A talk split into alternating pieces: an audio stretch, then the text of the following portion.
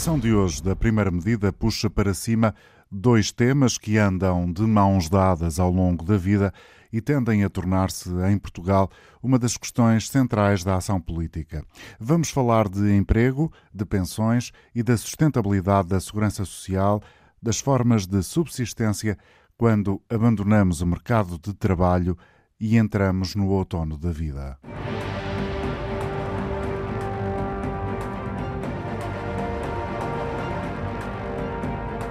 De acordo com a Agência Norte-Americana de Notação Financeira, essas entidades de tão má memória no início desta década em Portugal, ora, segundo a Moody's, por cá, mais de 60% dos contratos de trabalho temporários são feitos a jovens.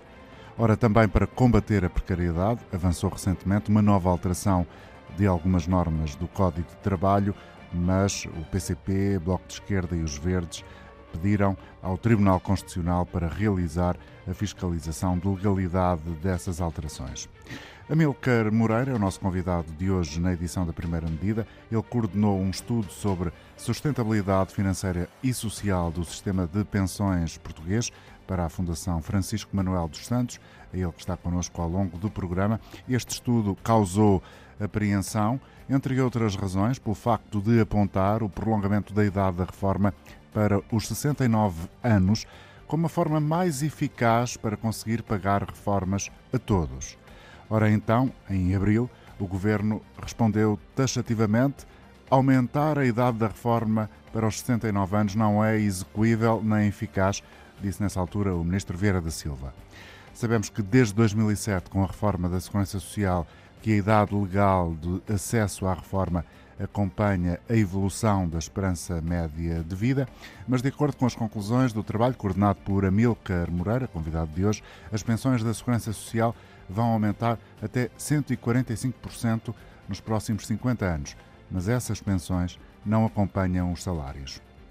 A idade da reforma está fixada nos 66 anos e 5 meses de idade e os dados eh, que já dispomos permitem concluir que assim se vai manter no próximo ano.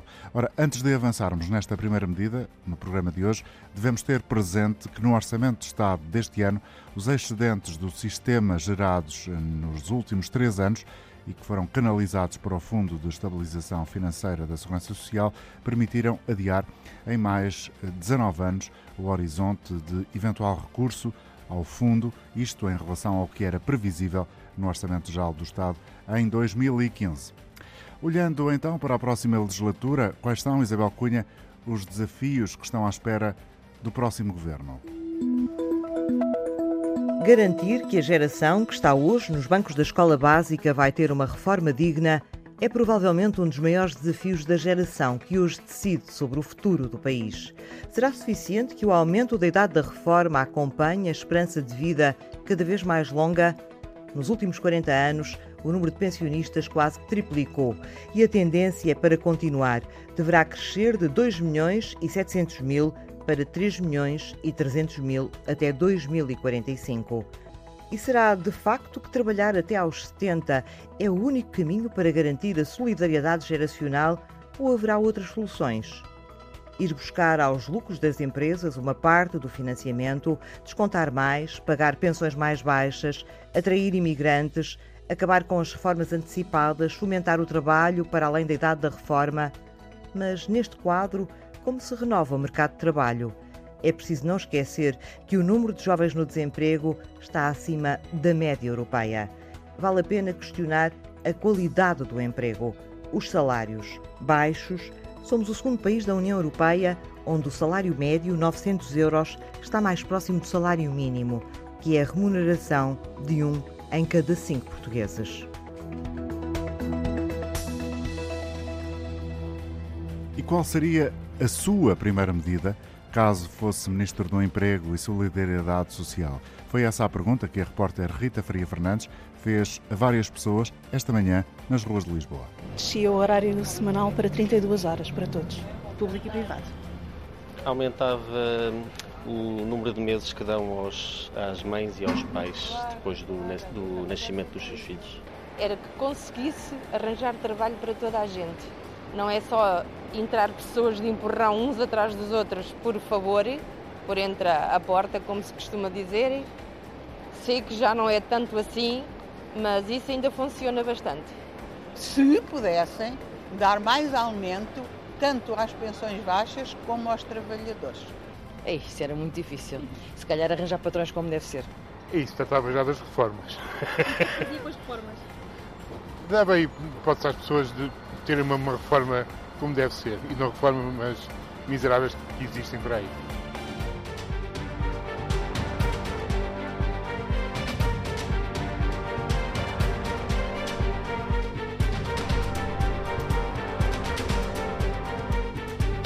Boa tarde, Amilcar Moreira, doutorado pela Universidade de Bath e investigador eh, do Instituto de Ciências Sociais da Universidade de Lisboa, doutorado em Política Social. Obrigado por ter aceitado o nosso convite e também por ter formulado uma pergunta que eh, as forças políticas concorrem às eleições do próximo dia 6 responderam e que mais adiante vamos ouvir. Em primeiro lugar, gostava de ouvi-lo sobre esta questão. A próxima legislatura, quem eh, governar, pode estar uh, efetivamente mais descansado depois de saber que uh, tem pela frente pelo menos duas décadas de alguma estabilidade uh, de, de, no, no, Fundo de Estabilização Financeira da Segurança Social? Em primeiro lugar, boa tarde. Muito obrigado pelo convite. Um, eu, para responder essa questão, queria também eh, pegar em algo que disse, que foi algo que ficou muito popular das reações ao nosso estudo e que não, e que não era exatamente o que nós dizíamos. Uh, que são duas coisas. Um, o pagamento de pensões não vai estar em causa.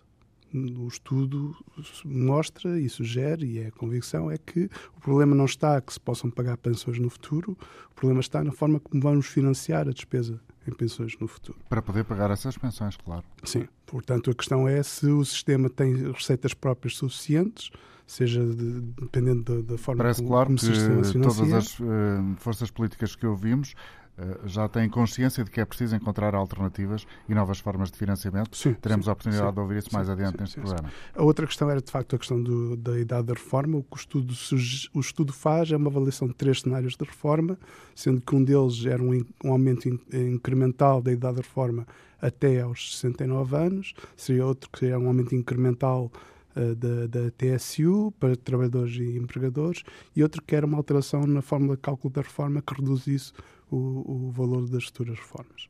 O que o estudo mostrava era que, perante estas três hipóteses, a hipótese mais eficaz de prolongar a sustentabilidade financeira do sistema com menor custos sociais seria um aumento da idade da reforma. Portanto, esclarecido isso. Um, o, o, sistema de pensões beneficia, de facto, de um contexto económico de crescimento de emprego, crescimento económico, que permitiu e de alocação de novas fontes de receitas uh, aos fundos de estabilização financeira da Segurança Social, que permite estender a viabilidade deste fundo nos anos, e eu não tenho nada que me leve a duvidar das projeções do Governo relativamente à, à nova à extensão uh, da, do, do, da capacidade do, do, reforço da capacidade desse fundo para financiar eventuais déficits financeiros no sistema. A questão aqui é, como eu digo, definir um modelo eh, de pensões e um modelo de financiamento das pensões que evite que no futuro sejamos, sejamos obrigados a alocar mais uh, receita que de, poderia estar a financiar outras áreas importantes uh, dos gastos públicos, do sistema público, para o sistema de pensões. A questão aqui que, que nós temos de ver é uma questão de equilíbrio so, somente e do tipo de escolhas que nós queremos fazer enquanto sociedade. Vamos ver quais são as primeiras medidas que os partidos têm a propósito do emprego, no dia em que o Instituto Nacional de Estatística uh, fez saber que no passado mês de julho Portugal registrou a taxa de desemprego mais baixa dos últimos 17 anos. Vamos então alinhar as primeiras ações das forças políticas no tema de hoje da primeira medida. Caso atinja o objetivo de garantir um lugar no Parlamento, Pedro Pardal Henriques, do Partido Democrático Republicano, promete apresentar uma proposta para definir profissões em que a idade de referência para a aposentação não pode ser os 66 anos. A primeira medida a aplicar é verificar quais são as profissões que não têm condições para trabalhar até aos 65 anos ou até aos 66 anos e lutar para que estas profissões sejam declaradas como profissões de desgaste rápido. Com a voz dentro da Assembleia da República, seria possível, em primeiro lugar, ouvindo estas pessoas e apresentando uma proposta nesse sentido de que aquela profissão seja declarada uma profissão de desgaste rápido. Para Carlos Paisana, do PCTP-MRPP, tem de se reduzir a dependência do país relativamente ao exterior e, em termos internos, a prioridade passa por todos terem a mesma carga horária semanal. Do ponto de vista da classe que nós representamos, consideramos que ela é a luta pela aplicação imediata da semana de trabalho das 35 horas a todos os trabalhadores. Na verdade, trata-se de uma reivindicação que permite unir toda a classe e que, para além de permitir mais tempo a quem trabalha para dedicar à família e à cultura, contribuirá, sem dúvida nenhuma, também para aumentar os postos de trabalho. É claro, também obrigando por efeitos capitalistas a introduzir e a adotar processos mais avançados de produção. Mas quanto à medida que entendemos tomar urgente em matéria de trabalho, era a revogação do Código de Trabalho que nós consideramos fascista da Troika, que ainda não foi praticamente beliscado. 3030 é o código do LIVRE para a discussão em torno do tema de hoje do programa, como explica Jorge Pinto, do LIVRE. A visão do LIVRE para o emprego e para as pensões é uma visão integrada e que tem como principal prioridade o direito ao tempo. Consideramos que apenas podemos ser cidadãs e cidadãos de pleno direito quando temos tempo que nos permita viver de acordo com os nossos desejos e objetivos. E assim, a nossa primeira medida é a proposta 3030 esta medida consiste em aumentar, de forma progressiva, o tempo disponível para todos, através da redução geral do horário de trabalho para as 30 horas semanais e do aumento dos dias de férias para os 30 dias anuais, garantindo assim uma maior distribuição do trabalho. O direito ao tempo reflete-se também através do não aumento da idade, da idade mínima da reforma, com um planeamento para a sua redução, diminuindo também o tempo de resposta aos pedidos de reforma e permitindo a redução do horário de trabalho em função da idade do trabalhador sem perda de rendimento em vez da reforma total. Não há como não achar sedutora a proposta, mas é inevitável a dúvida. Será a ideia do livre realista? Jorge Pinto apresenta os argumentos. Esta medida põe-se em prática, pois com a redução do horário laboral e o aumento do número de dias de férias, distribui-se mais e melhor o emprego disponível. Assim, com mais pessoas empregadas, as contribuições sociais serão também maiores e convém não esquecer que mais e melhor emprego corresponde a um aumento da sustentabilidade da segurança social. Mas esta medida insere-se também na nossa visão de aumento da diversidade das fontes de receita do Estado, de modo a fomentar a redistribuição da riqueza e das, das oportunidades. Do ponto de observação do Aliança, a questão fundamental é criar as condições necessárias que o Estado possa ter ao seu alcance no sentido de ajudar o setor privado a vender mais, porque isso significa crescimento económico. Ter melhores condições de produção e de mercado, venderem mais, logo se venderem mais, eh, criarão mais emprego. E assim, confessa Carlos Poço, não é preciso mais nenhuma ação concreta para acentuar a queda da taxa de desemprego. Nós não defendemos que seja feita nenhuma medida em concreto para promover diretamente o emprego, mas sim pela via do crescimento económico. A pensar no mesmo está o CDS. O que interessa diz Filipe Nacoreta Correia, é a vitalidade do mercado de trabalho. Um aumento de produtividade para que possa haver melhores salários e também a possibilidade de políticas sociais como a conciliação do trabalho e da vida familiar. Acreditar nessa dinamização não chega. É preciso medidas diretas do governo. É essa a convicção do PAN. Por isso, o partido liderado por André Silva quer aumentos reais e muito claros nos vencimentos. É o que adianta aqui Inês Real. Uma das medidas que priorizamos passa pelo aumento gradual do salário mínimo nacional em 50 euros por ano, fixando-o depois em 800 euros no termo da legislatura para os trabalhadores da administração pública e do setor privado, a par da demais revalorização, quer dos salários, quer das pensões, e a necessária reposição de vencimentos, em particular as carreiras especiais que atualmente estão congeladas. Para quebrar de vez com os vínculos da pobreza, a via da criação de emprego é a fórmula do PSD. Mas abrir novos postos de trabalho não acontece do pé para a mão se não houver dinamismo económico. Mas esse objetivo é a prioridade do PSD, que propõe, como vamos ouvir António Tavares dizer, uma ação concreta e uma unidade de missão. Criar uma unidade de missão, se for o Governo, junto ao Primeiro-Ministro, integrando vários ministérios, que possa, obviamente, ajudar resolver este problema da, da, pobreza, que é também um problema endémico, não só porque atinge o caso da pobreza energética, e visando aqui a questão que tem a ver com as alterações climáticas, mas também o grupo das crianças abaixo dos 18 anos, que é uma preocupação grande no, com essas jovens no, no momento em que eles têm que sair do sistema de ensino e entrar no mercado de trabalho. Antena 1. Primeira medida. Aqui ficou já uma primeira parte das primeiras medidas de algumas das forças políticas que concorrem às eleições legislativas. É nosso convidado hoje Amilcar Moreira, especialista em política social. Pedia-lhe, em primeiro lugar, que nos deixasse aqui algumas das suas notas a propósito daquilo que ouviu, daquelas que são as primeiras medidas no âmbito do emprego e da segurança social por parte dos partidos. Tivemos exemplos de uh, forças políticas que querem que sejam avaliadas quais as profissões que têm que ter uma reforma mais cedo, depois uh, uma distribuição equitativa do tempo de trabalho para os uh, que estão no setor público e no setor privado, e depois a fórmula, por exemplo, do LIVRE, a fórmula 30-30, 30 horas de trabalho e 30 dias por semana. Estas propostas, do seu ponto de vista, uh, professora Milker Moreira, são execuíveis e alguma uh, não coloca em causa a sustentabilidade da segurança social? Uh, em primeiro lugar, eu não posso deixar de notar alguma surpresa, porque temos aqui partidos de, de espectro, de, dos polos opostos do espectro partidário e que o foco foi fundamentalmente em questões de emprego e muito menos em questões de pensões. Uh, eu até por experiência própria até posso perceber a questão das pensões é muito sensível.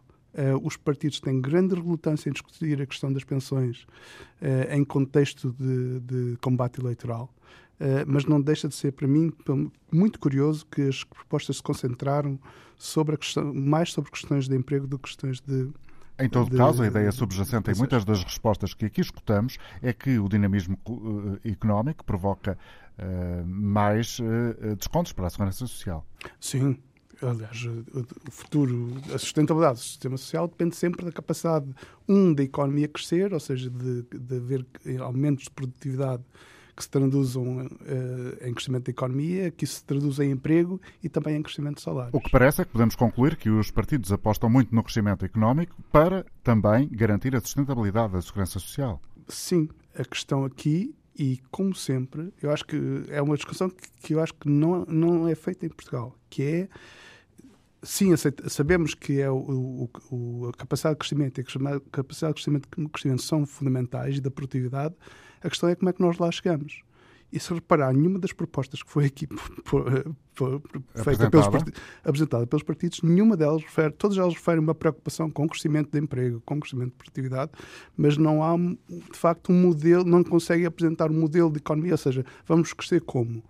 por atrair mais investimento direto estrangeiro, vamos eh, crescer com através alavancados no crescimento interno, vamos eh, fomentar as exportações com base num modelo que temos tido que é de, de reprodução do, e transformação de, de, de, materiais que vêm de fora e acrescentar um pouco valor? Vamos... Ao longo destas edições que estamos a produzir na Antena 1 durante estas duas semanas que antecedem o ato eleitoral, já dedicamos um programa à economia Sim. e, por exemplo, uma das eh, questões que aqui ficou clara foi a necessidade de Portugal voltar a investir na industrialização e essa é uma medida que, não tendo sido diretamente defendida pela uh, grande maioria de todos aqueles que concorrem, é uh, uma medida que uh, é apresentada como um caminho a seguir no sentido de adotar um modelo de crescimento económico.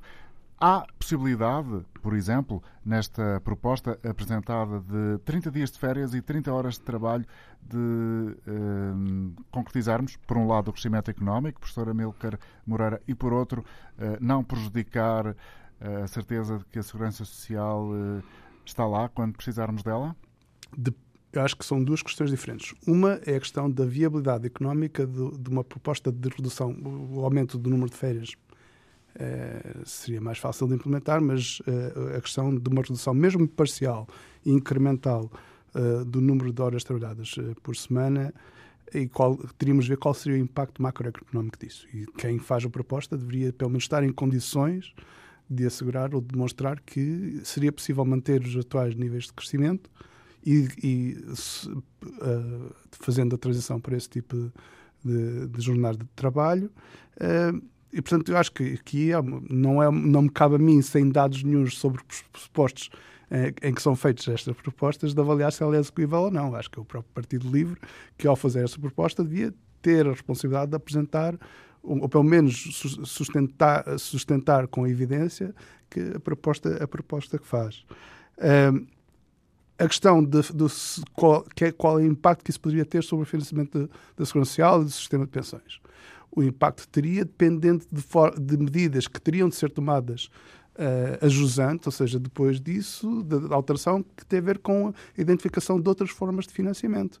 Porque, obviamente, se reduzimos, reduzimos a hora de trabalho, mesmo que isso implique, implique uma maior partilha de trabalho e haver mais pessoas a trabalhar, o que não é líquido que isso aconteça, porque as experiências que houve, por exemplo, na França, uh, não mostraram que, o, que, a redução da, da, jornada de trabalho se tenha traduzido num aumento significativo do, do emprego. Portanto, teríamos, obviamente, de encontrar outras formas de financiamento uh, de, de, do sistema de pensões. E isso poderia ser feito com, com algumas das soluções que têm sido faladas agora, de taxarmos a riqueza, taxarmos, por exemplo, criarmos, de taxar a área do digital, que neste momento na Europa e nos países envolvidos não paga impostos, basicamente. Uh, e nós podemos encontrar. Há outras, há outras fontes de financiamento disponíveis para financiar a segurança social. E algumas estão identificadas exatamente, pelos partidos. Exatamente. Como eu, eu... Antena 1. Primeira medida. Na estimativa provisória divulgada há um mês pelo Instituto Nacional de Estatística e referente a julho, relativa à taxa de desemprego, registava-se a primeira diminuição desde março deste ano. Mas para o PPM, esses novos empregos são precários e por isso Paulo Estevão quer mais qualidade, quer em termos salariais e quer também vínculos diferentes. É, mas na nossa perspectiva trata-se de emprego pouco qualificado e fundamentalmente eh, também eh, mal remunerado. E é fundamental apostar no aumento, eh, no aumento da, remuneração e, portanto, na melhoria na melhoria qualitativa destes empregos que estão a ser criados. Ora, a questão da precariedade é mesmo tema prioritário na agenda do Partido Socialista em matéria de emprego aponta Miguel Cabrita. Implementar o plano de combate à precariedade que foi recentemente aprovado. Essa deve ser a prioridade número um, porque é importante acompanhar as medidas que entraram, que vão entrar em vigor a partir de outubro, limitar os contratos a termo, proteger melhor os trabalhadores que estão em contratos de trabalho temporário, garantir que todas as medidas do plano são implementadas, desde o reforço da ACT à contribuição para as empresas que têm demasiada rotatividade nos seus quadros, para que seja possível medir os impactos, medir os progressos, de modo a que seja avaliado se o plano está a funcionar e aquilo que é preciso fazer para o melhorar. Joana Diniz, do PNR, escolhe para primeira medida a fixação de tetos mínimos e máximos nas reformas e quer também uniformizar o horário de trabalho. Uh, equilibrar o número de horas entre setor privado e público, uh, uma vez que o privado realiza 40 horas semanais e o público 35. Uh, no âmbito das reformas, seria estabelecer um teto máximo e mínimo. Uh, ora, o máximo seria de 2 mil euros e o mínimo de 600 mensais. O aumento do salário mínimo é a primeira medida do Bloco de Esquerda e da CDU. Começamos por ouvir a proposta do Bloco de Esquerda pela voz de José Soeiro. Na área do emprego, a nossa prioridade é o aumento do salário mínimo. 650 euros em janeiro de 2020. Portanto, é uma medida para tomar mal uh, esta legislatura inicia. A decisão de que em 2020 o salário mínimo tem o valor de 650 euros e garantir um, um, compromisso, uma trajetória de aumento do salário mínimo que seja eh, superior a 5% ao ano. Isso eh, conjugado com um incentivo à contratação coletiva que faça com que o aumento do salário mínimo tenha um efeito de arrastamento sobre os outros salários também. Esta é a prioridade do Bloco de Esquerda na área do emprego. E quanto custará concretizar este objetivo? Terá os custos relacionados com o impacto disso no aumento da função pública, são custos que não são, que não são elevados porque o salário da função pública está nos 630. Aliás, entendemos que ele deve ser mais. Eh, deve haver uma negociação com vista a valorizar estes salários, mas o, o, a fixação do aumento do salário mínimo eh, não, não, não, não tem custos diretos para o Orçamento de Estado. É, uma, é, no fundo, uma redistribuição, uma forma de redistribuir melhor a riqueza que é gerada pelo trabalho das pessoas, também no setor privado. Diana Ferreira esclarece a primeira medida da CDU. Nós temos efetivamente como uma grande prioridade o aumento geral dos salários para todos os trabalhadores, a fixação do salário mínimo nacional nesta legislatura para os 850 euros, que é fundamental para combater a pobreza entre os trabalhadores, mas também para combater pobreza futura uh, entre os idosos, nomeadamente aumentando os salários, valorizam-se também pensões futuras. Uh, isto não, uh, não invalida que seja necessário garantir também um aumento de pensões na atualidade e o que defendemos é que haja um aumento mínimo de 40 euros durante a próxima legislatura para uh, as pensões e, uh, no mínimo, também um aumento de 10 euros em janeiro de 2020, bem como a revisão de regras das pensões mínimas, garantindo a criação de mais dois escalões a partir dos 40 anos de descontos, valorizando assim longas carreiras contributivas e também que cada ano de trabalho seja devidamente valorizado para o cálculo do valor das pensões mínimas. Numa dimensão onde o trabalho tem evoluído para configurações cada vez mais distantes dos modelos tradicionais, nomeadamente a realização de trabalho a partir de casa, ora, por isso, a iniciativa liberal pede uma revisão de todo o edifício jurídico laboral no sentido de acomodar estas novas vertentes. E voltava também à ideia do banco de horas como advoga João Coutrinho Figueiredo. A reintrodução do banco de horas individual na legislação laboral, que foi recentemente eliminada, porque isso é fundamental para a flexibilidade da, do, do, trabalho, atualização de toda a legislação para enquadrar estas novas formas de trabalho que se estão a multiplicar, nomeadamente o teletrabalho, trabalho em plataformas, etc.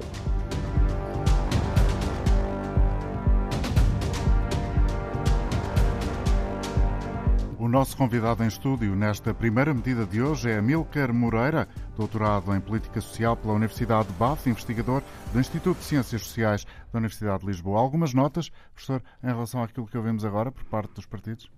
Eu acho que hum, estas, propostas que ouvimos até agora refletem bem a natureza dos partidos que as fazem, não é? Uh, o Bloco de Esquerda e o PCP, claro foco no salário mínimo, é o seu eleitorado de referência, apesar do Bloco de Esquerda ter um eleitorado urbano também muito qualificado, mas eles combatem ali por uma franja de, de, de, de eleitorado uh, que, que, recebe o salário mínimo e também são questões ideológicas e de modelo de desenvolvimento que, que assumem.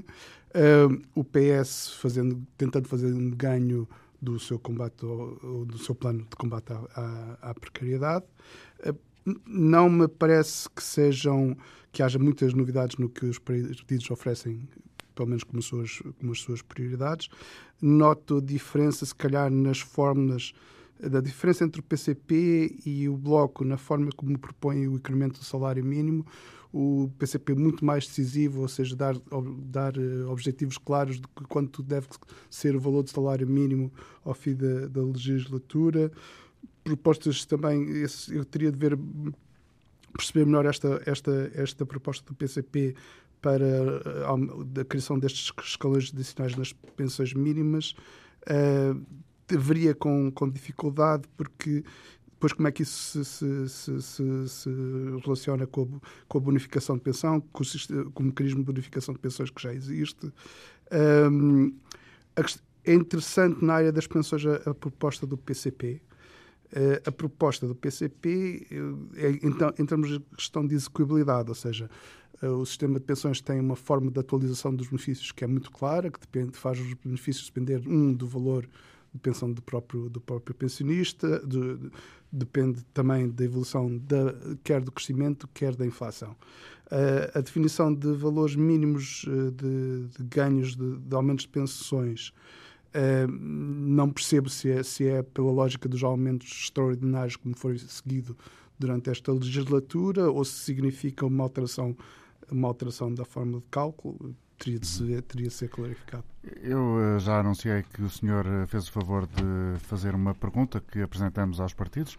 Uh, Peço-lhe agora para partilhar com o nosso auditório questão que eu pus uh, aos partidos era, uh, recentemente, a OCDE fez uma avaliação do sistema uh, de pensões português. Entre as várias conclusões que, e recomendações que a OCDE propôs, está uma indexação da idade de reforma antecipada à evolução uh, da esperança de vida. A nossa idade de reforma normal já evolui com, com, com a esperança de vida. O que a OCDE propõe é que, para evitar, que haja um, um, tão grande entre a idade de reforma antecipada e a idade de reforma normal, é que também a idade de reforma antecipada avance com a esperança de vida. E gostei, a pergunta que eu faço é se os partidos eh, se comprometeriam a implementar essa recomendação da OCDE. Até que ponto está o partido ou coligação disponível para acatar a recomendação da OCDE de ligar a idade da reforma antecipada à esperança média de vida? Precisamos de definir a idade da reforma no sentido de garantir a sustentabilidade da segurança social, sem fazer soar o alarme da falta de recursos no mercado de trabalho. Esta é, em síntese, a questão que o nosso convidado apresentou e que o Partido Socialista sublinha o que foi feito recentemente para a sustentabilidade do sistema de pensões. Miguel Cabrita defende igualmente o aprofundamento de novos caminhos para o financiamento da segurança social. Bom, é importante dizer que Portugal já está entre os países da União Europeia que têm melhores perspectivas de sustentabilidade no seu sistema de pensões, em parte porque foram refeitas reformas antecipadamente, em particular em 2007, e também porque ao longo dos últimos anos, com o crescimento do emprego e o crescimento das contribuições, nós conseguimos reforçar e alargar a sustentabilidade da segurança social em mais de 20 anos. Esta é provavelmente a chave para a sustentabilidade. Mais emprego, mais contribuições, reforço da solidez financeira e também aprofundamento aprofundar uh, uh, tudo o que tem a ver com diversificar as fontes de financiamento da segurança social. Por outro lado, é importante dizer que, em parte, as reformas antecipadas já, estão, já são sensíveis à esperança de vida, uma vez que as penalizações que existem acabam também por se repercutir desse ponto de vista. Dito isto, é importante dizer que tudo aquilo que seja feito para melhorar a ligação uh, da, do sistema de pensões, do acesso às reformas com a esperança de vida, será um passo positivo e, portanto, aprofundar este caminho é algo que deve ser ponderado. O PSD, por António Tavares, responde com uma premissa essencial: a dinâmica da economia, mas também a aposta na afetação dos lucros das empresas para a segurança social. No sentido de que as pessoas possam fazer uma transição pacífica entre a sua saída do mercado de trabalho e a sua aposentação, introduziu o conceito de, trabalho parcial, que nos parece importante para preparar as pessoas para saírem do mercado de trabalho e permitir a entrada de novos jovens no mercado de trabalho e também propôs que, além do fator trabalho para financiar a segurança social, se olhasse para o valor líquido, acrescentado líquido das empresas para pudessem financiar a segurança social. Nós estamos hoje num tempo onde a digitalização as empresas libertarem meios e que não são de maneira nenhuma tributáveis e que escapam, porque também não, não há mão de obra, não é? Não são, são, são, equipamentos que substituem as pessoas e que nos parece, portanto, ser uma alternativa a ponderar para reforçar a nossa segurança social e torná-la mais robusta mais sólida e mais consequente para aquilo que são os anseios das pessoas. Pessoas é uma palavra-chave igualmente na resposta do CDS. Filipe Anacoreta Correia lembra que os números não podem ser vistos isoladamente. Estamos a falar de pessoas e não apenas de uma questão financeira, estamos sobretudo a falar de pessoas e, portanto, é fundamental também uma visão humana a este nível. Da nossa parte, nós temos duas propostas que nos parecem muito importantes para este debate. Uma tem a ver com a possibilidade das pessoas eh, continuarem a trabalhar para além da idade de reforma, mas fazerem uma graduação natural e gradual eh, em relação à idade de reforma. A ligação em relação à esperança de vida não pode ser vista apenas do lado eh, do envelhecimento, digamos assim, mas também da natalidade e, sobretudo, a partir do terceiro filho, está a contribuir para a sustentabilidade da segurança social e, nessa medida, também deve beneficiar de um incentivo, de uma bonificação, do encorajamento. O Bloco de Esquerda rejeita aumentar a idade da reforma. Pelo contrário, em alguns casos. José Soeiro diz mesmo que o Bloco quer sim acabar com o corte imposto por via do fator de sustentabilidade que é aplicado às reformas antecipadas? Queremos que haja uma redução personalizada da idade da reforma, por cada ano acima dos 40 anos de descontos, uma redução em um ano na idade legal da reforma, eh, para podermos chegar eh, à situação em que, aos 40 anos de descontos, as pessoas possam ter uma reforma por inteiro. Eh, naturalmente, também defendemos que se diversifiquem as fontes de financiamento da Segurança Social. Já começamos a fazer isso nesta legislatura com a consignação de uma parte do IRC e do imposto sobre eh, o património de luxo à segurança social. Isso tem permitido um acréscimo de receitas importante para a segurança social. Nós queremos utilizar esse acréscimo de receitas para que eh, num contexto em que temos mais produtividade, maior capacidade de gerar riqueza, isso eh, se possa traduzir também numa redução do horário de trabalho. Diana Ferreira, pela CDU, quer a idade da reforma outra vez aos 65 anos. O aumento da esperança média de vida não pode ser todo pretexto para diminuir direitos ou por colocar em causa direitos que já existem é, é um, um, progresso civilizacional, o aumento da esperança média de vida e deve ser valorizado enquanto tal. Um, o que nós entendemos até é que deve ser reposta a idade da reforma nos 65 anos para todos os trabalhadores e, naturalmente, que temos que ter em conta o financiamento uh, da própria segurança social.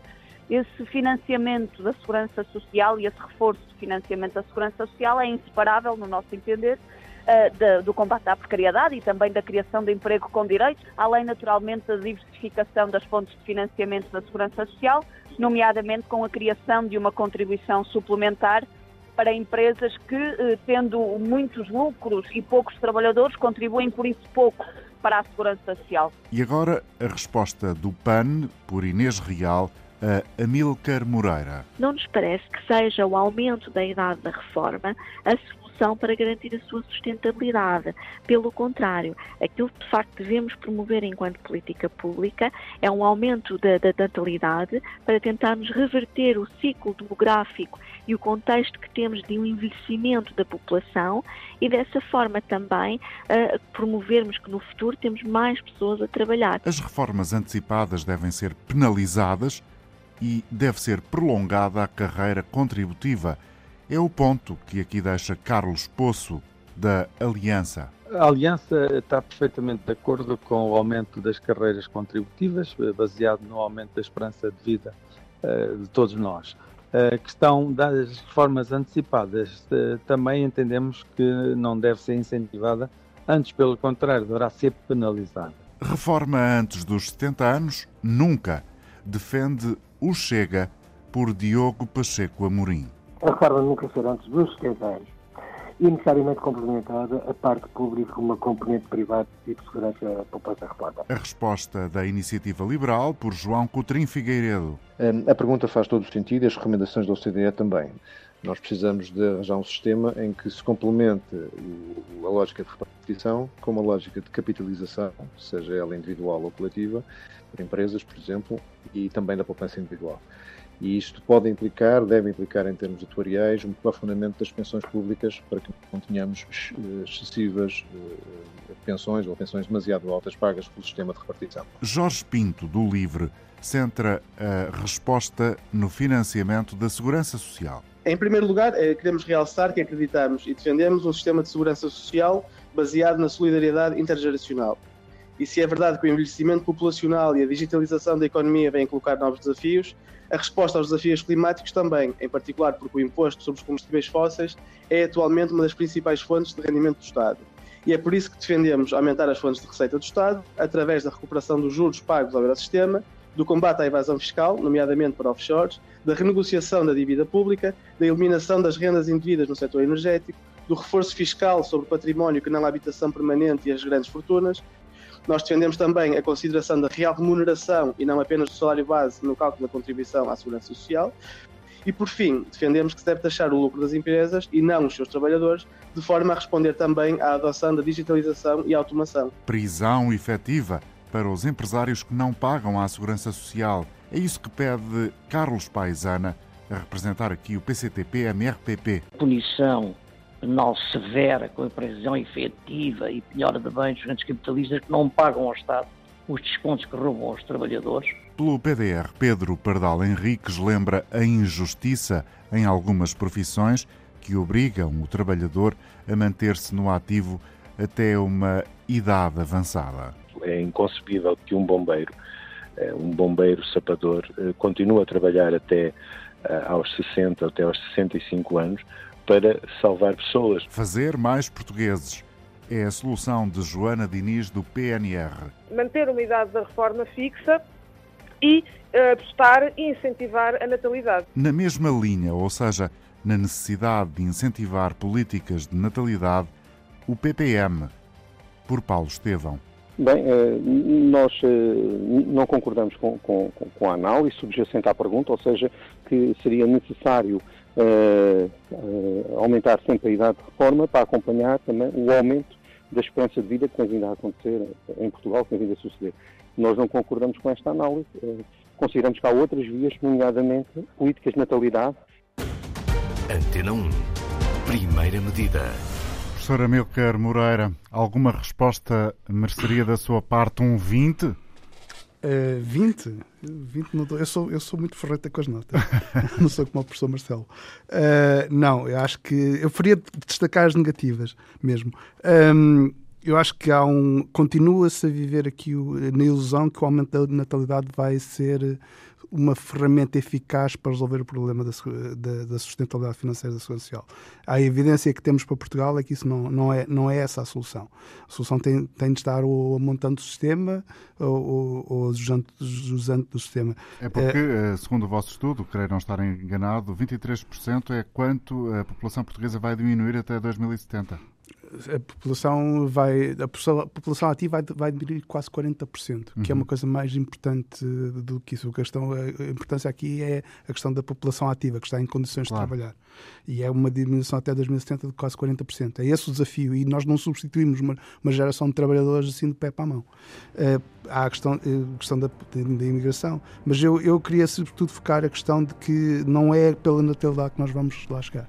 Uhum. Eh, e, portanto, não há nenhuma resposta que de alguma forma se aproxima àquele que considera ser o senhor eh, o, o Zenit. Aquilo não é, não é Zenit, eu acho que é uma solução é uma, uma, pequena medida de natureza importante que é de nós diminuirmos o, o problema que nós temos no futuro de facto é a diminuição da força de trabalho o aumento da idade da reforma não é só por causa da questão da sustentabilidade do sistema. Uhum. É porque nós precisamos de assegurar casa de trabalhadores para, para assegurar o funcionamento da economia. E é por isso que este, este tipo de medidas é tão importante. Eu percebo a atratividade de nós julgarmos que podemos manter tudo como estava e pensar que vamos todos ficar, reformar-nos aos 65. Não, não há sequer. Quem argumenta isso não justifica porque é que tem de ser 65. Porque é que não é 64 ou 63. Qual é o critério que nós temos de definir para, para definir o que é, que é a idade de reforma. Okay. Portugal é um país muito envelhecido, a natalidade não é solução, portanto temos que encontrar, isso parece claro também no seu pensamento, novas formas sim, eh, de sim, financiamento da Segurança Social, já que o senhor identificou algumas. Uh, acredita que na próxima legislatura elas vão tornar-se mais efetivas, ou seja, uh, o encontro dessas formas de financiamento? Sim, uma, uma, breve análise que eu tive a fazer aos programas políticos dos partidos, encontrei uma, um, um, consenso interessante entre PS, PSD e CDS na área da promoção de formas complementares de poupança. Uh, fiquei surpreendido, para tenho dizer. Uh, é um caminho que podemos explorar. Tenho as minhas dúvidas sobre a execuibilidade de pensões, sistemas de pensões complementares que sejam puramente voluntários. A, a, uhum. evidência que existe sugere que a opção pela, por sistemas voluntários não, não é eficaz e cria muito mais desigualdades uh, entre pensionistas, que é algo que eu acho que não devemos perseguir. Obrigado pela sua presença neste programa, Amílcar Moreira. Chegamos ao final da primeira medida desta sexta-feira. Voltamos na segunda. Bom fim de semana. Boa tarde e bom fim de semana. Primeira medida com edição de António Jorge.